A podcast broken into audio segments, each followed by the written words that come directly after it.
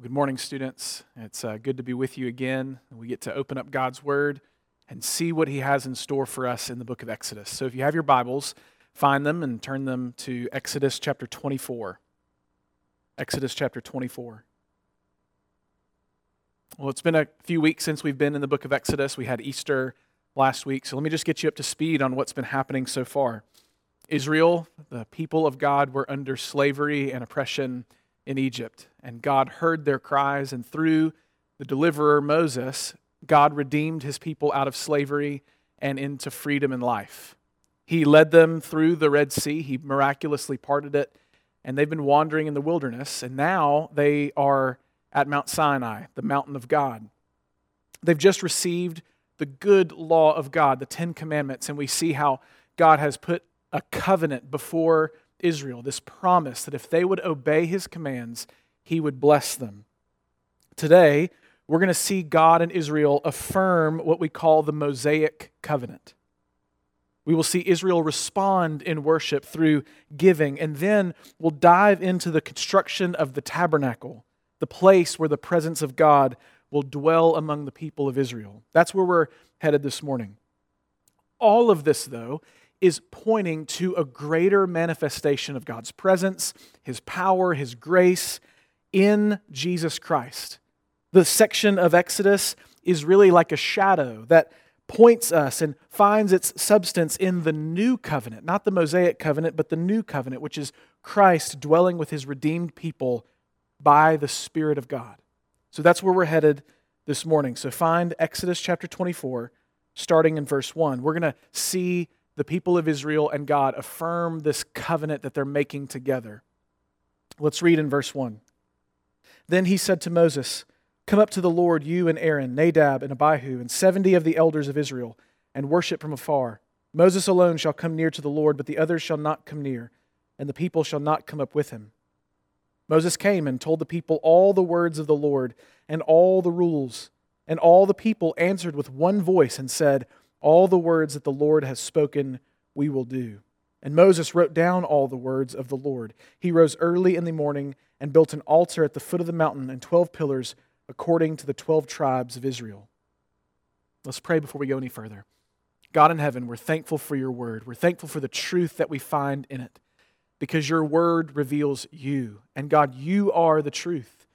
In Jesus, we know that you are the way, the truth, and the life. And so we pray, God, that by your Spirit, you would open our eyes to see and behold your glory here in this text as it shows us what Israel was doing to be your people, but also points us forward to the person and work of Christ, and even farther ahead to the new heavens and new earth, this new creation that awaits us at your return. We ask all this in Jesus' name.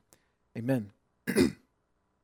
so Moses is on the mountain, but he returns to the people and he tells them all the rules and all of the commands that we learned about two weeks ago. They affirm their commitment. You heard in this text, the people of Israel says, All these words we will do, all of these commands that God has given, we will follow. They affirm their commitment to this covenant as God's redeemed people, not to earn a place as one of God's people, but because they already are God's people, they now obey his commands. And here was the promise if they will obey God's commands, then God will bless them. That, that's in a nutshell, that's what the Mosaic covenant was all about. So let's keep reading, starting in verse 5. It says, And he, that's Moses, sent young men of the people of Israel who offered burnt offerings and sacrificed peace offerings of oxen to the Lord. And Moses took half of the blood and put it in basins, and half of the blood he threw against the altar. Then he took the book of the covenant and read it in the hearing of the people. And they said, All that the Lord has spoken, we will do, and we will be obedient. Look at this. And Moses took the blood and threw it on the people and said, Behold, the blood of the covenant that the Lord has made with you in accordance with all these words. You see what's happening here? The people of Israel offer a sacrifice on this altar to the Lord as a, a sign of worship in response to what's going on. Moses takes the blood from the sacrifice, he throws it on the altar, and then he sprinkles it. He throws it on the people themselves and he calls it the blood of the covenant. Now, the book of Hebrews in the New Testament tells us that without the shedding of blood, there is no forgiveness of sin. So, this sprinkling or, or pouring is clearly pointing you and me to the fact that sinners must have blood of sacrifice applied to them. Right? You and I need a substitute, a sacrifice, in order to stand before and enjoy fellowship with God. Now, Jesus in the Gospels picks this theme up for the disciples during the Last Supper. He's sitting around with the disciples, he takes the wine, he takes the bread. But listen to Matthew 26. Jesus, it says, And he, that's Jesus, took a cup, and when he had given thanks, he gave it to them, saying, Drink of it, all of you, for this is my blood of the covenant, which is poured out for many for the forgiveness of sins. So, students, while we read of a covenant given to Israel here in the Mosaic covenant that includes inheriting a land and receiving God's blessing. All of it is foreshadowing and promising an even better covenant where the Lamb of God takes away the sins of the world. When you and I celebrate the Lord's Supper, we're being reminded that Jesus Christ is that lamb, is that sacrifice. It was his blood that has washed us white as snow. So Moses and the elders then returned to the mountain to receive more instruction. So find uh, Exodus chapter 25. And we're going to see here that the people of God are going to respond. They're going to be called to respond with giving. The first thing that God says to Moses on the mountain is that the people must make a contribution. He did not allow Israel to go empty handed when they left Egypt, but instead he blessed them with all the treasures of Egypt. So now they must offer up these blessings to God in worship. Let's see that here in Exodus 25. In verse 1, it says, The Lord said to Moses, Speak to the people of Israel that they take from me a contribution. From every man whose heart moves him, you shall receive the contribution for me. And this is the contribution that you shall receive from them gold, silver, and bronze, blue and purple and scarlet yarns, and fine twined linen, goat's hair, tanned ram skins, goat skins, acacia wood, oil for the lamps, spices for the anointing oil, and for the fragrant incense, onyx stones, and stones for setting for the ephod and for the breastplate, breastpiece. And let them make me a sanctuary, that I may dwell in their midst, exactly as I show you concerning the pattern of the tabernacle and of all its furniture so you shall make it. So notice, God is commanding Moses. He says, When you go back to the people of Israel, tell them to give me a contribution, to give an offering to me. I'm going to tell you the specifics of what you ought to give, but I'm not going to tell you how much you should give.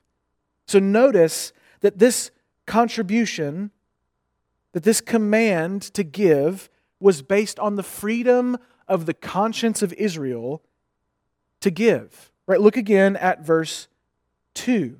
Starting in the middle of it, it says, From every man whose heart moves him, you shall receive the contribution for me.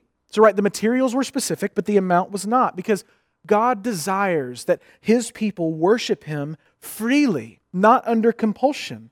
Uh, not because they have to, not as an obligation, but because they want to worship him. Paul says the same thing in 2 Corinthians chapter 9. In verse 7, he writes, Each one must give as he has decided in his heart, not reluctantly or under compulsion, for God loves a cheerful giver. So, students, do you give with joy?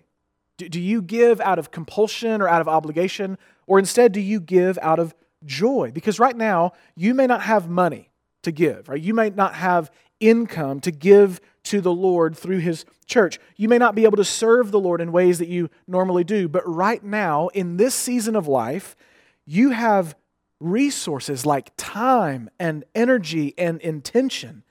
And as you think about what the Lord has done for you, you think about how he's blessed you, how he's revealed himself to you, what, what might your response be as an offering of worship and sacrificial giving, what might that response look like in your life? Maybe you can give your time in this next week or so to, to writing your table leader a letter. Or maybe just messaging your equipping group leader, or, or calling a friend and checking in with them. Maybe you give some time each day to specifically pray for the needs of our community. maybe you give your attention and your energy to really, really study a part of the Bible. And, and students, I would love to help you in these things. So if you have a question and you're like, oh, I want to learn more about God's grace, or I want to learn more about the Holy Spirit. I want to give my time and my energy and my attention right now as an offering to the Lord, but I don't know where to start.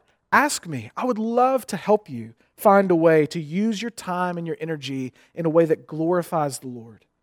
So, so here's the deal. I believe that if you do these things, I believe that if you give an offering to the Lord, that those are the kinds of things that not only please the heart of God, but they're the kind of things that God wants to bless. And how do I know that? It's because God asks us to do these kinds of things in His Word. He, he shows us that His Word is, much, is like much fine gold. It's more precious than silver, that we should know it and learn it and hide it in our heart. And so as we move and practice in this season of life to, to grow in our knowledge and our appreciation of God's Word, as we seek to love our neighbor as ourselves, those are the kinds of things that God would want to bless. Israel, in this text, gave what God had blessed them with. They had gold and silver. They had precious jewels. God had given them those things, and that's how he that's how they responded in worship. Right now, you and I have time and opportunity. And I pray that God would move your heart to give in some way. Now, in this text, we have to think about what was the result of their giving. Why were they giving? What, what was the, the materials being gathered together for? And the answer is the tabernacle. Now, this was the, the temple, the, the tent, the meeting place that would move around with the people of Israel throughout their wanderings in the wilderness and as they entered into the promised land. It was the place where God would dwell among a sinful people. Now, the items in and around the tabernacle in verses in chapter 25 through 27 are going to serve to show us this glorious and powerful truth that we all should cling on to, especially right now, and that's this that God wants to be with us. The reason why Moses receives this word from the Lord is because God wants to dwell with his people. He wants to be with them. And not only that, he makes a way to be with his people. Now, uh, chapters 35 through 40 of the book of Exodus are very similar to what we're about to study. So if you if you think about it, if you have time, I'd encourage you to just read through Exodus 35 through 40 on your own because what we're going to read is God's command to build the things of the tabernacle. Exodus 35 through 40 is the actual building of the tabernacle. So 25 through 27 is the tabernacle revealed. That's where we are now. 35 through 40 is the tabernacle installed. Now, our focus right now will be on the specific elements, what their immediate purpose was, how they might point back to creation before sin, and how they might point forward to new covenant realities, things that you and I can understand and appreciate and apply to our own lives today. The tabernacle should give you and me, as one of my professors said, a nostalgia for Eden a nostalgia for the Garden of Eden, a kind of longing to go back to that place that you and I have never been. That's what the tabernacle was set up to do for the people of Israel. And it's what, hopefully, as we read, it should do in our hearts as well. So, first and foremost, uh, we read about the Ark of the Covenant and the mercy seat in Exodus 25 10 through 22. This is the place where God would meet with Moses and the high priest. It was the holiest thing in the most holy place. And Psalm 132, verse 7, calls the mercy seat God's footstool. It's literally where heaven and earth meet. Now, this should remind us of Genesis 1 and 2, where God's manifest presence was in the Garden of Eden with his creation and with Adam and Eve. Now, this holy, majestic place where God dwells is also a place of mercy. Notice it's called the mercy seat that's on top of the Ark of the Covenant. And on one day out of the year, on the Day of Atonement, the high priest would sprinkle the blood of a sacrifice onto the seat, and it would signify that God's wrath for sin has been satisfied, that atonement has taken place, that God's mercy now can go to the people of Israel.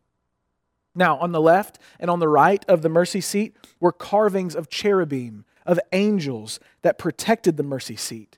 Now, these angels are the same kind of angels that guard the Garden of Eden once Adam and Eve were cast out. Now, all throughout Scripture, when angels are present, God is at work. Now, we see this clearly from last week, right? When we talked about the story of the resurrection in the sunrise service, what did we see when we looked into the empty tomb? What was guarding the empty tomb? It was two angels. Where angels are, God is at work. It's in Christ, it's in Jesus that God's holiness and his mercy meet together for us. Students, at, at Jesus' return, he will display perfect holiness and perfect mercy as he judges the living and the dead. We will, as Christians, by his mercy, get to live in light of his holiness forever. That's the good news of the gospel, and that's what we see in the Ark of the Covenant and in the mercy seat. All right, next we see in Exodus chapter 25 is the table and the showbread. We see this starting in verse 23. He says, You shall make a table of acacia wood, two cubits shall be its length, cubit's breadth, a cubit and a half its height. You shall overlay it with pure gold. This is this table that will contain, it will have bread on it, 12 loaves of bread to be exact. Now, why is this here? The table and the bread both are important. The 12 loaves of bread represent the 12 tribes of Israel. So, what this shows us is the 12 tribes of Israel, at this point, all of God's people have a place at the table. They have a place in God's presence. Now, this table shows us that God is a provider. He provides for his people. Right? Looking back in the Garden of Eden, God gave Adam and Eve all the trees for food. They, they had no needs. And he gave them more than they needed because he gave them his very own presence. And he does the same for us. In Christ, we have all that we need. Jesus asks us uh, to pray for daily bread in the Lord's Prayer. He, he tells us to give us this day our daily bread. God is always our provider as well. But then Jesus in John chapter 6 says that he is the bread of life. So, so what does this mean? It means that if you partake of this bread, if you eat of this bread of life, you will never hunger again. God sustains our souls with his very own body. Now, even in this moment, we think about all the things going on in our lives right now. Do you know do you know that God is taking care of you? Do you realize that He is the provider for all of your needs? Like right now, He's sustaining you and me by His gracious provision. The one who offers us the bread of life, Paul says, will give us everything. Everything. But listen to Romans chapter 8. Paul writes, What shall we say then to these things? If God is for us, who can be against us? He who did not spare his own son, but gave him up for us all, how will he not also with him graciously give us all things? Through Christ, God will give you and me all things. He is our gracious provider. And that's the promise of his provision that we see here in the table and the showbread here in the tabernacle, but, but more clearly, most clearly, in the person and work of Christ. That He's provided you with all that you need to have eternal life. Students, this is the promise of our provider. So we need to cling to it. We need to cling to it when blessings abound. We need to cling to it when sorrows rise, because one day in the new creation, we will be surrounded by the glorious provision of God. The trees yield fruit in each month in the new creation. The wedding feast of the Lamb will satisfy us forever and ever. And we get a glimpse of that here in the tabernacle. Third, we see in the tabernacle the golden lampstand. Starting in verse 31, he says, You shall make a lampstand of pure gold and the lampstand shall be made of hammered work. Its base, its stem, its cups, its calyxes, and its flowers shall be of one piece with it. This is a 75 pound golden lamp, solid gold, and it gave light to the tabernacle. It's, it, it, it gives off a very, it has a very practical purpose. Uh, in the tabernacle, it would be dark. And so the priests, in order to offer sacrifices, go into the Holy of Holies, they would need to be able to see. They would need light. And so, very practically, the lamp is there uh, immediately to, to give light to those who need it. But we know that God is light. And all throughout the Bible, we see language that refers to God as light. That in 1 John it says that in him God is light, and in him there is no darkness at all. All light finds its source in God. Just think about this. Going back to creation, you think about Genesis chapter 1. God created light before he created the sun. So, how does that work? How does it work that there's light on the earth without the sun? And the answer is God does not need created things to fill his creation with the light of his presence. He is the one who is light. And so this lamp reminds the priest and the people of Israel that, the, that God and his word were their source of light and life. Later on in chapter 27 of the book of Exodus, we read that there's oil to be made for the lamp that's constantly supposed to go to this lamp so that the lamp would never stop burning. That forever, as long as the lamp was there, it was shining a light. Now, this lamp never ran out.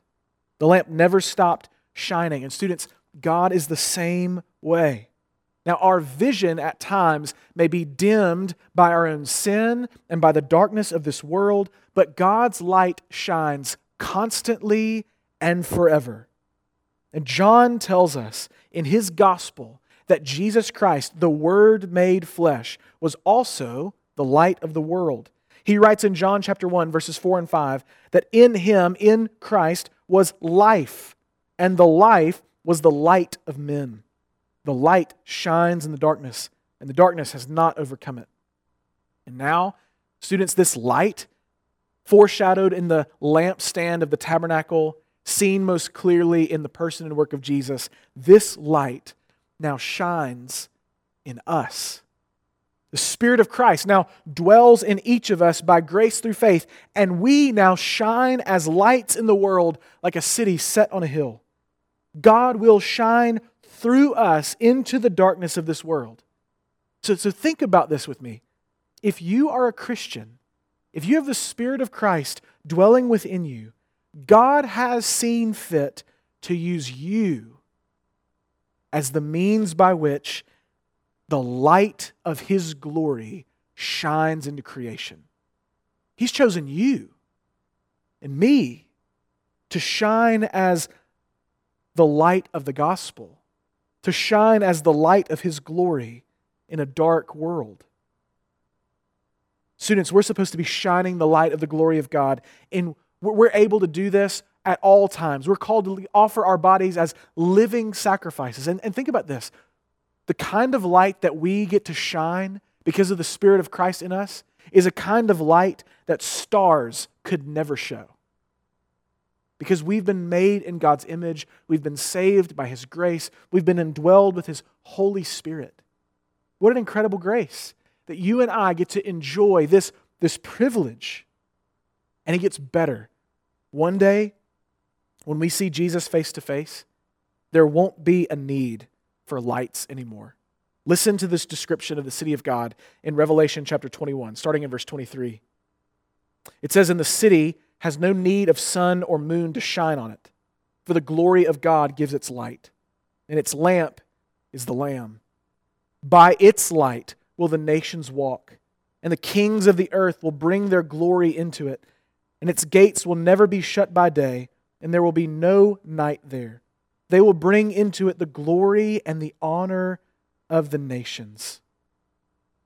That's our destiny.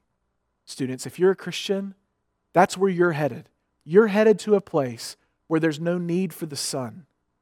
You're headed to a place where there's no need for lights. There's no need for lamps because the light of the glory of God fills this new heaven and this new earth completely.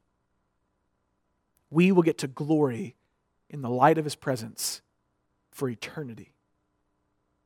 Fourth, we see in this text the structure of the tabernacle itself.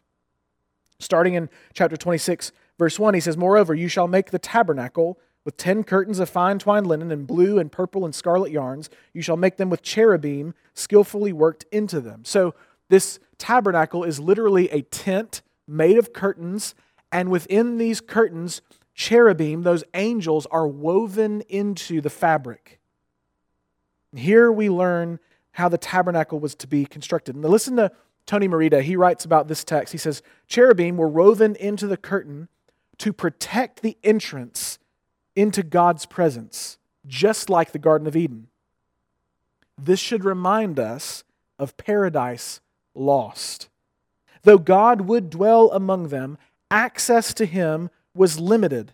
God's presence was guarded. So, in other words, because of sin, access to God was veiled by these curtains.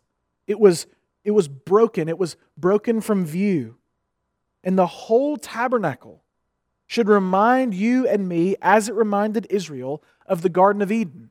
I mean, over and over, we see things in this, uh, in this text about the building of the tabernacle that we also find in the Garden of Eden. So, Jim Hamilton, a professor, uh, biblical professor, has given us a list of connections. And I'm just going to go through them very quickly. Think about these. In both stories, the Garden of Eden, creation, and the building of the tabernacle, there are seven speaking acts of creation, right? So in Genesis 1 and 2, there are seven days, seven times that the Lord speaks.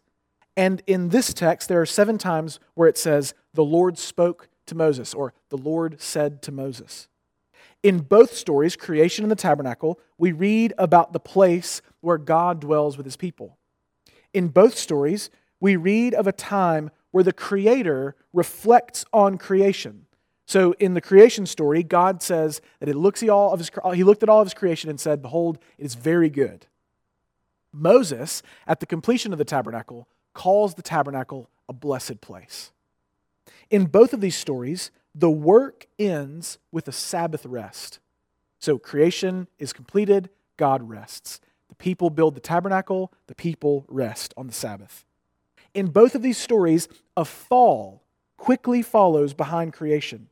So we obviously know the story of the fall in Genesis 3, but in a few chapters later from now, Exodus 32, Israel will fall into idolatry by worshiping the golden calf, and we'll study that in two weeks. And lastly, in both stories, creation and the tabernacle, cherubim guard the presence of God from sinful people at the east entrance. It's the only place that they could go in to get to God's presence, and the cherubim are guarding the way. Now, what does all of this show us? What does this connection between creation and the tabernacle show us? It shows us the gospel. Let me show you why.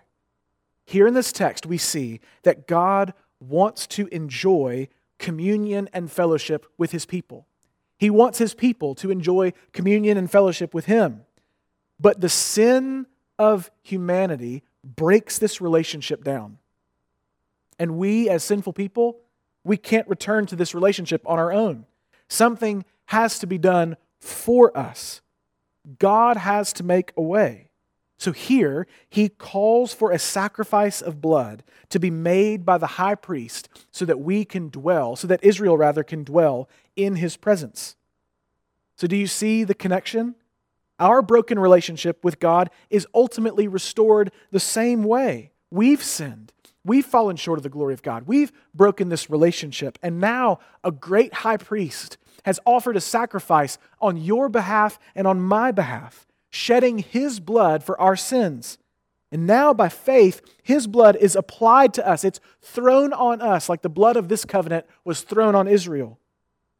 And now, because of this blood applied, because of this sacrifice that was given on our behalf, we are now welcomed into God's presence freely. That curtain that separates God's presence from his people at the death of Christ was torn from top to bottom, separating God and man no longer. So now all you and I have to do is receive this gift of grace from a God who has been pursuing a people for himself ever since the beginning of creation. That's what we see in the tabernacle that God wants to dwell with his people and that he makes a way for them to do so. Fifth and finally, in Exodus 27, we see the bronze altar. Now, right outside the tabernacle, in the, in the temple court, was going to be this bronze altar.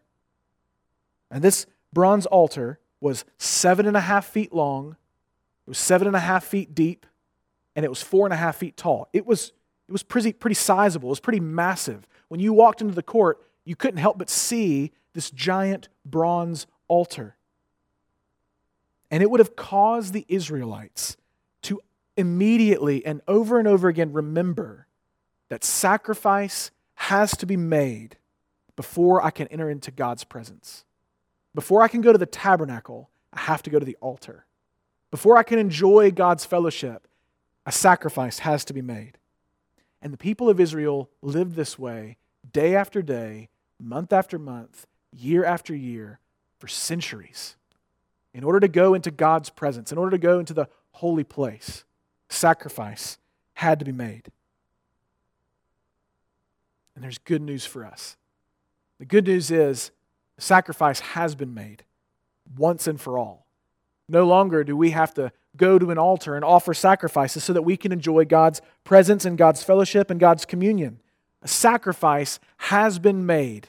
The blood of the Lamb of God has taken away the sins of the world. You and I, who were far off, have now been brought near once and for all.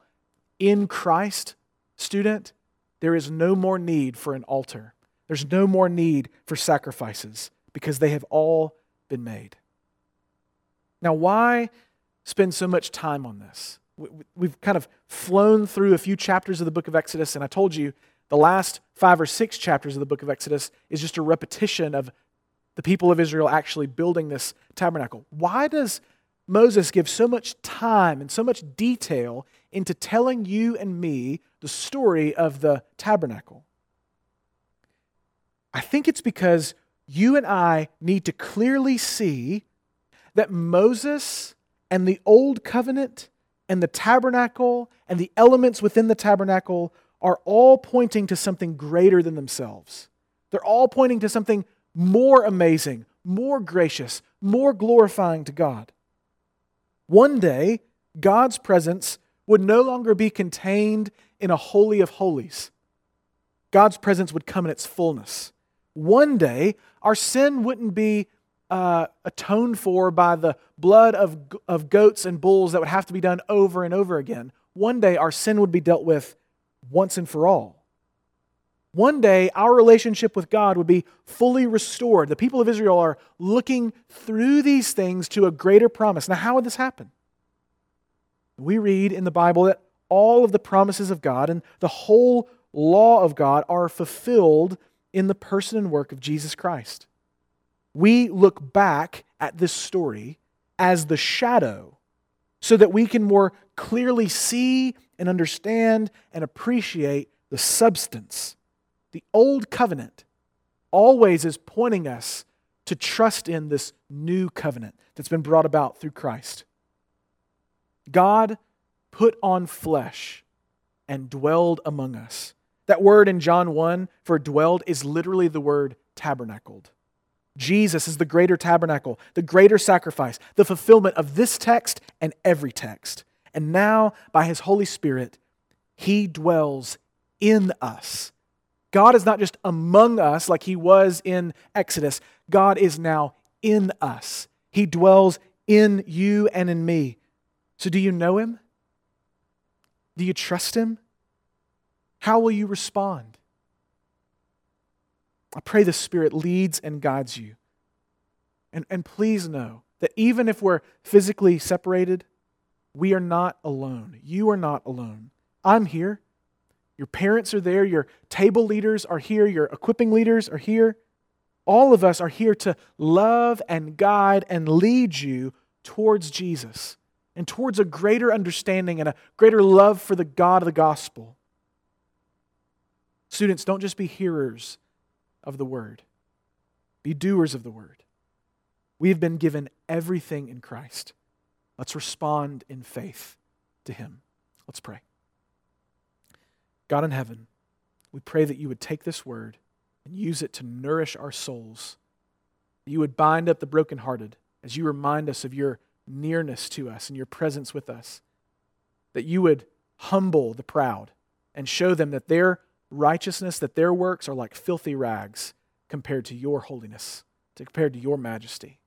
God, help us all to lean more dearly and to cling more tightly to the good news of the gospel that through Christ a sacrifice has been made, that no longer do we have to offer ourselves offer sacrifices for ourselves to go into your presence because you've made the way once and for all for us.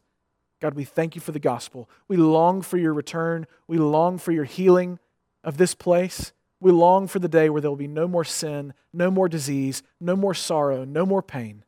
Until that day comes, find us near to the cross and remind us of your nearness to us. In Jesus' name, amen.